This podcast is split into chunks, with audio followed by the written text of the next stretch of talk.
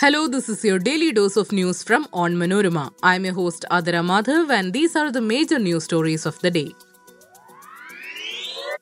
According to Kerala police, the biker who fatally injured a college student in Muvattupuzha was a history sheeter and a drug addict.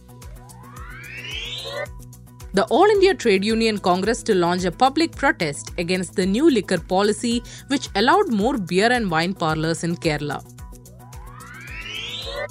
Opposition MPs wear black in parliament to protest against the government's stand on Manipur. Supreme Court extends ED Director SK Mishra's term till September 15 in larger public interest. And finally, netizens welcome Kerala government's move to allot a quota for the transgender community in the nursing sector. Let's get into the details. Kerala police say the biker who fatally injured a college student in an accident in Muvattupuzha is a history sheeter. Anson Roy is an accused in several cases, including drug abuse and attempt to murder. R. Namitha, a final year BCom student at the Nirmala College, Muvattupuzha, was killed in an accident at around 5 pm on Wednesday when she was crossing the road with a friend. There are reports that the accused engaged in a verbal spat with the students moments before the accident when they warned him against speeding in the area. He allegedly sped into the area again despite the warning. A case has been registered against Anson for manslaughter and rash or negligent driving. The All India Trade Union Congress has decided to launch a public protest against the new liquor policy, which was approved by the cabinet on Wednesday. The AITUC is against certain decisions listed in the new liquor policy involving the toddy sector. AITUC General Secretary KP Rajendran told Manorama News that the new policy does not mention the formation of a toddy board and the toddy should be tapped by authorized personnel only. He also expressed disappointment that the new policy did nothing to alter the minimum distance requirement imposed on toddy shops. Opposition MPs belonging to the Indian National Developmental Inclusive Alliance wore black to the parliament on Thursday as a mark of protest against the government's stance on Manipur issue.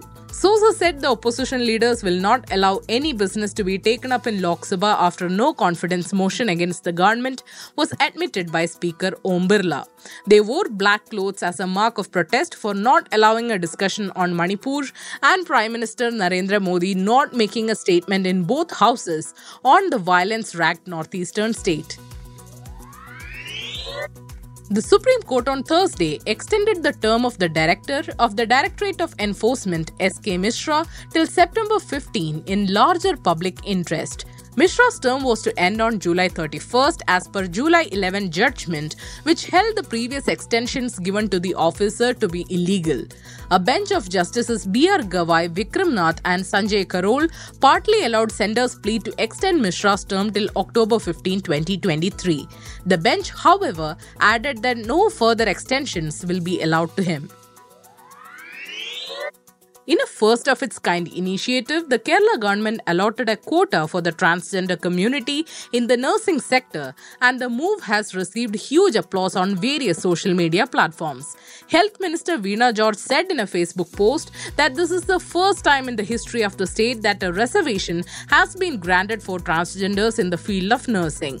The minister also said that the reservation is envisaged to ensure the representation of community members in the nursing sector as well. Before we wind up this podcast, let me also remind you that KS Chitra, Kerala's Nightingale, celebrates her 60th birthday today. Our team at Onmanorama wishes her continued success and looks forward to hearing her voice for many years to come. That brings us to the end of this episode. Thanks for listening to Daily News Dose hosted by me, Adira Madhav.